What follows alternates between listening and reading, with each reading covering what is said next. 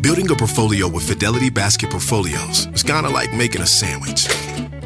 It's as simple as picking your stocks and ETFs, sort of like your meats and other topics, and managing it as one big juicy investment. Mmm, now that's pretty good. Learn more at fidelity.com slash baskets. Investing involves risk, including risk of loss. Fidelity Brokerage Services, LLC.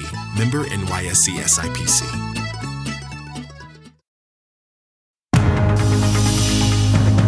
It's 8 o'clock on today. Coming up, Ian's impact. Parts of Florida changed forever. The death toll rising. Urgent search and rescue missions up and down the coast for what could become the deadliest hurricane in Florida history. And the storm is expected to make landfall again today. We're live with the latest. Then, start your engines. How one man is introducing a new type of truck to an old school industry. There's no way that that thing is going to haul logs, I'll tell you in the first place. An electric big rig that could help truckers save big and help the environment. You got to care about the planet a bit. Jeez. Their story straight ahead. Plus, live from New York, SNL is back for its 48th season with the return of some familiar faces along with a few new ones. Your first look straight ahead. Today, Friday, September 30th, 2022. From Rosemont, Illinois, Peoria, Arizona, Caracas, Venezuela, and Lacey, Washington. Here for Audrey's 21st birthday. Hi to my mom, a Tonight Show super fan watching in Cleveland, Ohio. Did. I, I think I might have seen them. Yeah. The line went round and round the block. Good morning. Welcome back to you today. There was an ice cream truck that was here this morning. Really? Yeah, Jimmy, our director, said he rolled up. There was an ice cream truck. They were like, "Why not Smart. come?" We got- They were selling Smart. cones. Quick note about next week. Katie Couric's going to be here Monday morning. An exclusive live interview, her first since she shared her breast cancer diagnosis this week. So we'll talk to Katie about how she's doing. She really wants to spread an important message about screenings. So we will talk to her about that and a lot I more. forward to that on Monday. Uh, let's get to our news at 8 o'clock on this Friday. Hurricane Ian recharged and on the move. Georgia and the Carolinas are next in its sights. Meantime, in Florida, rescuers are still trying to reach people at this hour, people stranded by floodwaters as the full scope of the damage becomes apparent. NBC's Morgan Chesky, he got a firsthand look at all the devastation. Hey, Morgan, good morning. Hey, Hoda, good morning. And you're right. You want to believe that this should be day two of this long recovery process, but there are search and rescue operations ongoing at this hour, and the situation especially dire on Sanibel Island, where at least two people have been killed as a result of Hurricane Ian. That community witnessing some of the worst of what this storm left behind. This morning, the devastation in Florida becoming clear. Whole towns leveled. Near the famed Fort Myers Beach, the damage is historic. You ain't gonna be able to get in that house safely. We met John Strong, a volunteer out checking on neighbors, hoping to help those who lost everything from a storm that rewrote the rules. We were Irma ready. But not Ian. No, absolutely not. Communities on Florida's Gulf Coast left cut off. Sanibel Island, once a picturesque escape for vacationers, now the scene of complete devastation. It got hit with really biblical storm surge, and it washed away roads, it washed away structures. The island taking the brunt of Ian's impact as the monstrous storm made landfall. Time lapse video shows the storm surge drowning the area, the wall of water rising an estimated 8 to 15 feet. I mean, there's just stuff going everywhere. It's I've never seen damage like this. I've lived here my whole life. It's unreal. Boats tossed like toys. The lone bridge connecting the island cracked and crumbled, with the storm's 140 mile an hour winds putting some sections totally underwater. We've had about 200 households that didn't evacuate on the island that we know of. Anyone still trapped on the isolated island now waiting for rescue by boat or air. We joined the Lee County Sheriff as he surveyed some of the hardest hit areas to see the full scope of Ian's power. Your heart sinks when you look down and know that as we are speaking right now, there are people that want us and need us, and we can't get to them. Hmm. People like Jack and Betty Hennard, an elderly couple who hasn't been heard from since the storm hit their condo. The worst part is the wait and the unknown and not knowing if they're okay. Their son Scott says his parents were unable to evacuate in time and forced to hunker down on their ground floor. But rescuers are stepping up. The Coast Guard racing to those stranded in Sanibel and across the region. Communities coming together to help out those in need. Hmm. And at last check, we do know that power has been restored to about a million Floridians, but that still leaves about a million more in the dark today. And as for that situation on Sanibel Island, Hoda, we asked the sheriff how long will it take to get that bridge up and rebuilt. He says the governor told him it could take years. They're trying to establish some sort of ferry service, but for the lives of everyone on that island, this storm has forever changed them. Indeed, Indeed, it's a beautiful place too, Sanibel Island. All right, Morgan Chesky for us. Morgan, thank you. And Ian is still going. The path now points toward another landfall in South Carolina this time. NBC meteorologist Bill Karins has got an update on when it could hit, how strong it will be. I know you just got it in the last few minutes. Yeah, the life threatening weather is arriving on the coastline of South Carolina. We already have the flash flood warning for the Charleston area. The winds are really starting to pick up now, and the high tide will be arriving as we go through the morning and peaking right around the noon hour. So there's the wind gust currently as the storm is only 100 miles off the coast. That's the new update from the Hurricane Center, still a category one. It's going to dissipate in 36 hours. That landfall will be this afternoon. Then the winds will quickly weaken. So we have numerous life threatening conditions. One will be the landfall with the winds, peak winds between Charleston, Georgetown, the Myrtle Beach, could be anywhere to 70 to 100 mile per hour winds. That's significant tree damage and minor roof damage to many areas. Then we have this huge rain area covering much of the Carolinas through Virginia, the mid Atlantic, all the way up to southern New England. Flash flooding and urban flooding is a possibility. And as far as the storm surge, and this is what you saw those pictures that caused the most damage from Naples, Bonita Springs, all the way to Fort Myers, and of course Sanibel and Captiva. This is going to be to the right of landfall. We're targeting the area from Georgetown to Myrtle Beach. This is the region that is likely to have the highest storm surge. We want it to come during low tide late this afternoon and not during the noon hour, because if it does, then we could see significant problems with water near homes, dunes, roads, and more damage, just like we've seen in the past. Uh, all right. Uh, Bill, thank you so much. Meanwhile, two kayakers out to catch some fish yesterday ended up rescuing five people from the waters off Lynn, Massachusetts. The kayakers spotted some kind of commotion on the horizon. So they paddled out and they reached the five boaters whose dinghy had capsized. They were floating in the chilly water, but thankfully, thankfully, they were wearing life jackets. The kayakers tossed out a rope. They managed to paddle all five people safely to shore where paramedics and firefighters were ready to take over. But the lesson here is also obvious. Wear the life jackets when you're out indeed. there. Indeed. All right, we got our news covered, guys. I've got a morning Yes. for you. Okay, the sounds that kids like and the sounds that kids don't. A toddler in Syracuse.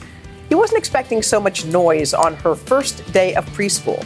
This is not what you signed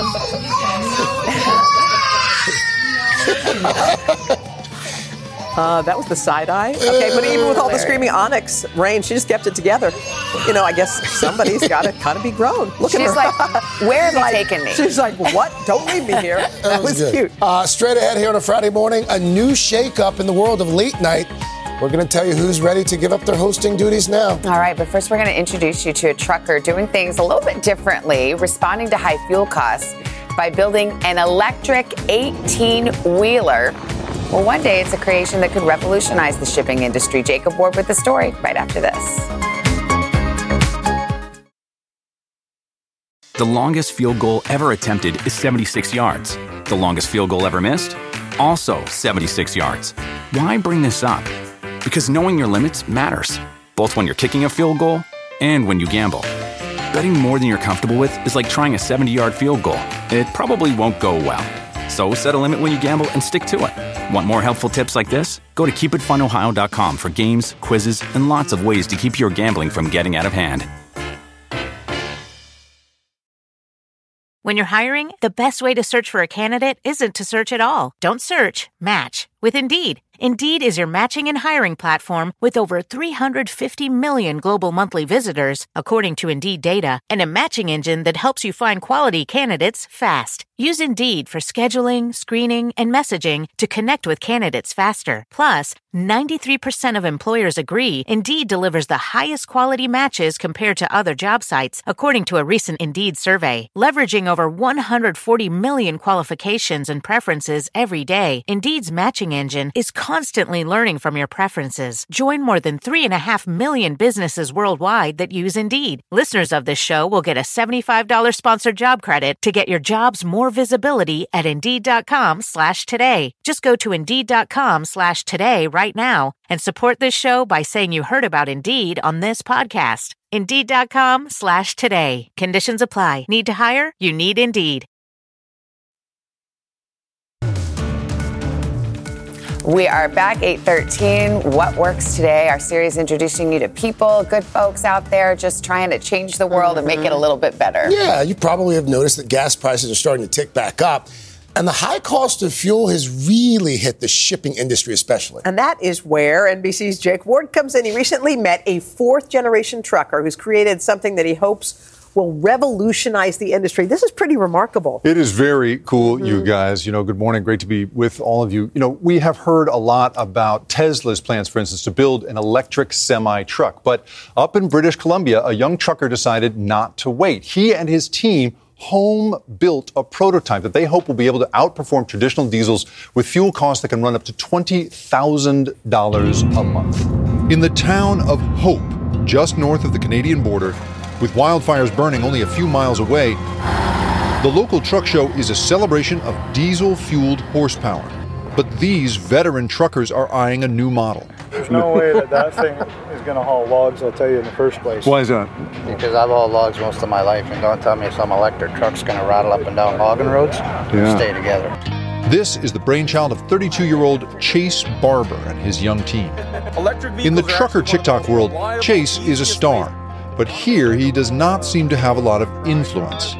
This is a logging town, and Barber has hauled timber here since he was 18. So, what causes the son, grandson, and great grandson of loggers to try to transform the old gas powered logging truck?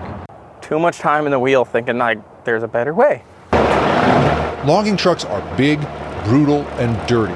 So Barber and his partners built this prototype out of a 1962 Kenworth in his backyard.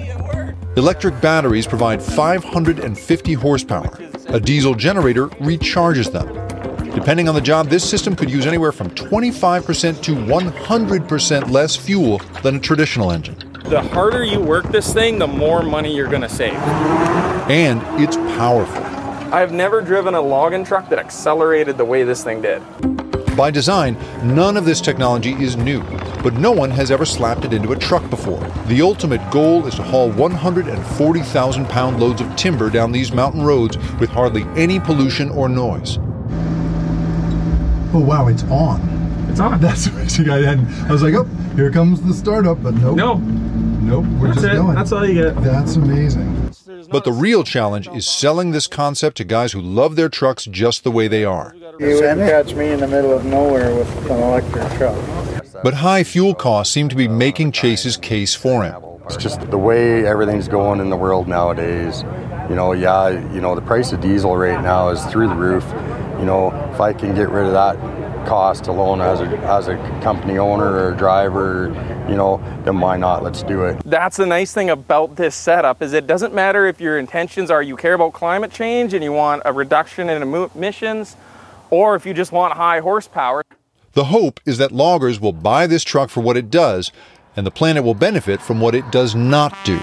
I know you're a logger and you're selling to loggers, but you sound like a climate activist. Yeah, well, I, you got to care about the planet a bit. Jeez. Barber's next steps include putting in electric drive axles, and then he's going to test to see how it performs fully loaded with logs. I mean, this is the thing.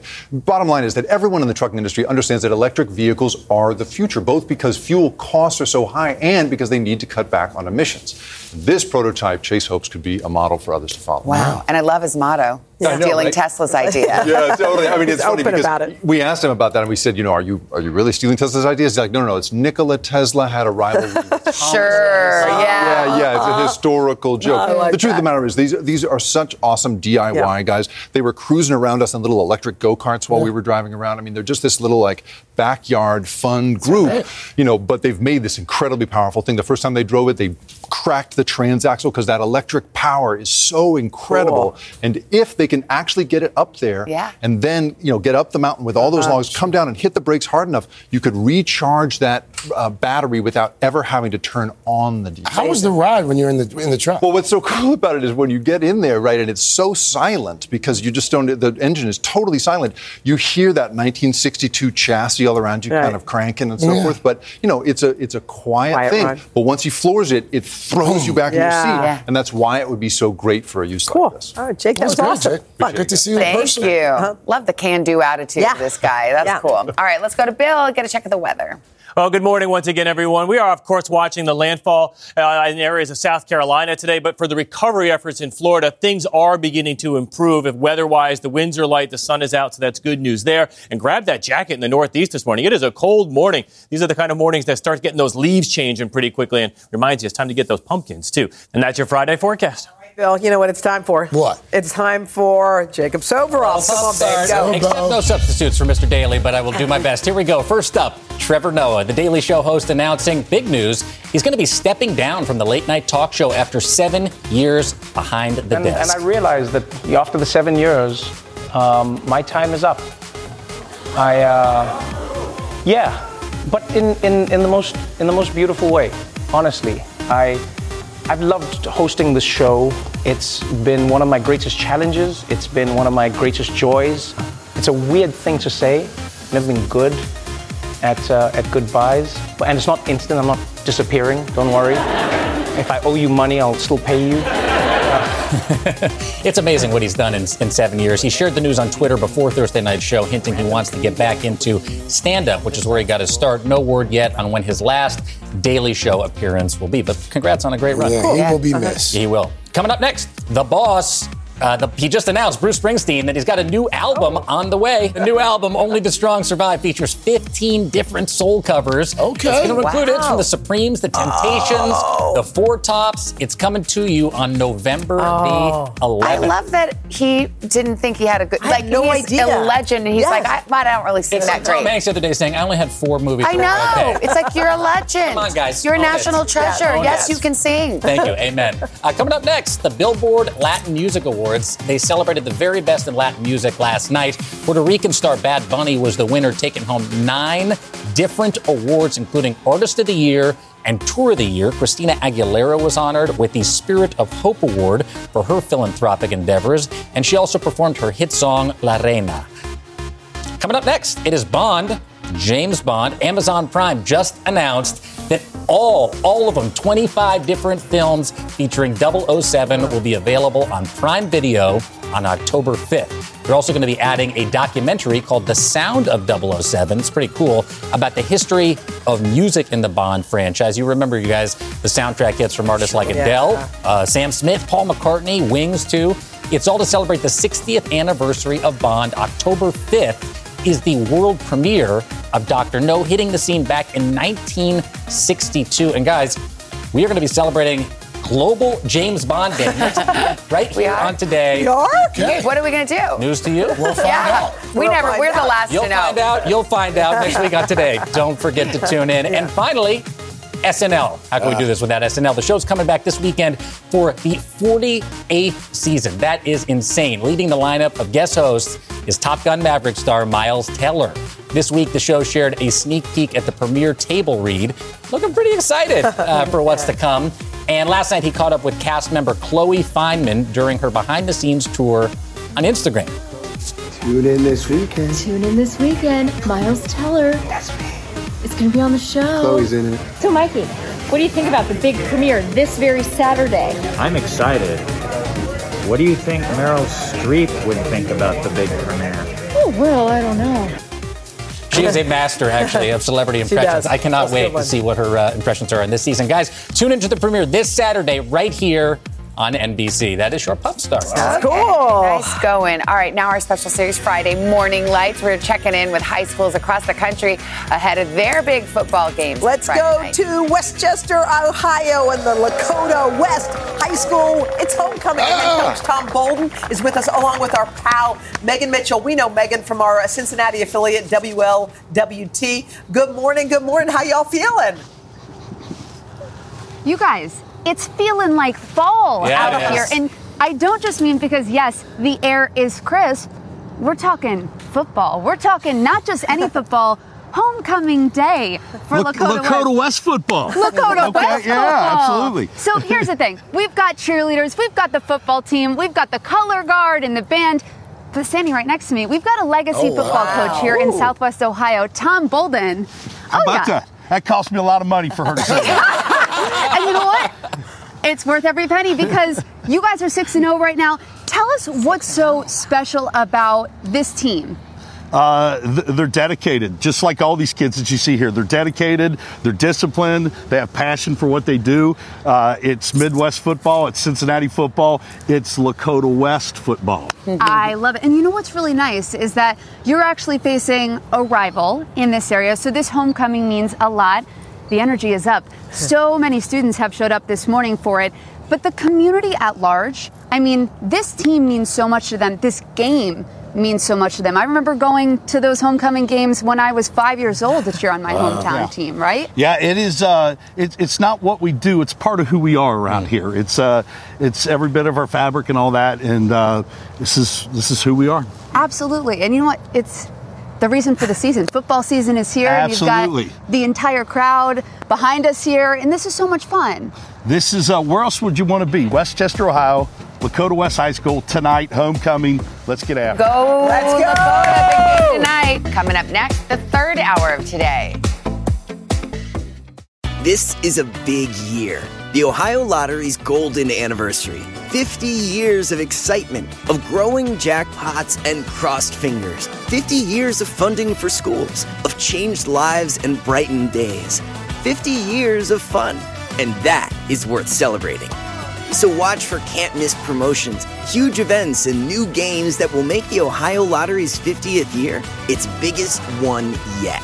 Learn more at funturns50.com.